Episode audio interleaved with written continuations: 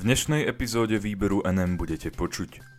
Pápež sa počas stretnutia s pravoslavnými lídrami ospravedlnil za chyby katolíkov. Mládežnícky parlament a rada seniorov. Obecné zriadenia budú rozšírené. Daruj domov, vyzýva občianske združenie proti prúdu. Prajem vám príjemné počúvanie.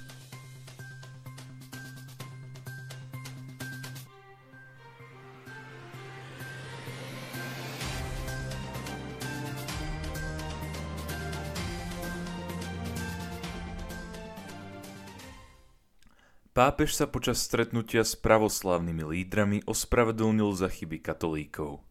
Catholic News Agency informovala o tom, že sa pápež František ospravedlnil gréckým pravoslávnym lídrom za to, ako katolíci prispeli k rozdeleniu katolíkov a pravoslávnych veriacich.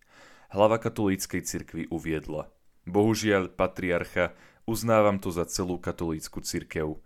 Činy a rozhodnutia, ktoré mali málo alebo vôbec nič spoločné s Ježišom a Evanieliom, ale boli poznačené túžbou po výhodách a moci, vážne oslabili naše spoločenstvo.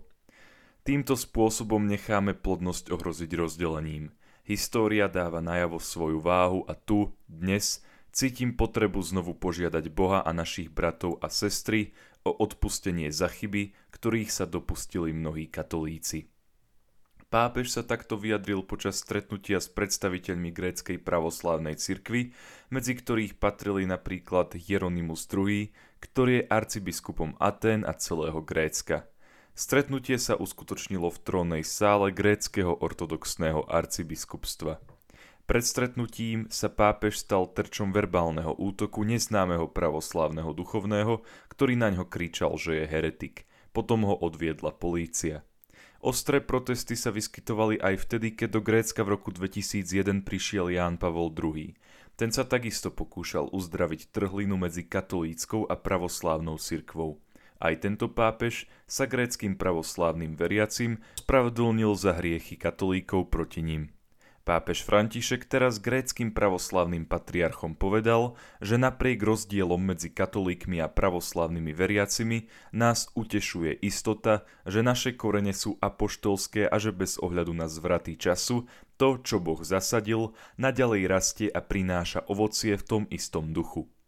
František použil symboliku olivovníkov, ktoré možno nájsť v Taliansku aj Grécku – Povedal o nich, že nás spájajú a že mu pripomínajú korene, ktoré pravoslávni veriaci a katolíci zdieľajú v histórii pred veľkou schizmou v roku 1054. Potom, ako prvé storočia priniesli dobré ovocie, nás ale podľa Františka žiaľ svetské starosti otrávili, burina podozrievavosti zväčšila našu vzdialenosť a prestali sme pestovať spoločenstvo. Pápež citoval svätého Bazila Veľkého, ktorý povedal, že praví Kristovi učeníci sú modelovaní iba podľa toho, čo v ňom vidia. František počas stretnutia vzýval Ducha Svetého a jeho dary spoločenstva, múdrosti a útechy. Povedal, modlím sa, aby duch lásky premohol každú formu odporu a urobil z nás budovateľov spoločenstva. Pápež poukázal aj na to, že kresťania budú pri ohlasovaní Evanília oslabení, keď budú rozdelení. Povedal – na druhej strane, ako môžeme svedčiť pred svetom o súlade Evanielia, ak my kresťania zostaneme oddelení? Ako môžeme ohlasovať lásku Krista, ktorý zhromažďuje národy, ak sami nie sme jednotní? Urobilo sa už veľa krokov, aby sme sa dali dokopy. Prosme ducha spoločenstva, aby nás povzbudil, aby sme nasledovali jeho vedenie a aby nám pomohol založiť spoločenstvo nie na výpočtoch, stratégiách a účelnosti, ale na jedinom modeli, na ktorý sa musíme pozerať, Najsvetejšej Trojci. Mládežnícky parlament a rada seniorov. Obecné zriadenia budú rozšírené. Obecné zastupiteľstvo bude podľa nových pravidiel môcť zriadiť nové orgány obce, menovite obecný mládežnícky parlament a radu seniorov. Uvádza sa to v novele zákona o obecnom zriadení, ktorú už podpísala prezidentka Slovenskej republiky Zuzana Čaputová. Informovala o tom tlačová agentúra Slovenskej republiky. Posilniť sa má tiež postavenie školských parlamentov, ktoré majú ponovom reprezentovať žiakov školy. O tom, ako bude mládežnícky parlament a rada seniorov fungovať, ako bude zložená, kto bude jej členmi a ako budú odmenovaní a o tom, aké právomoci a úlohy budú tieto orgány mať, bude rozhodovať obecné zastupiteľstvo.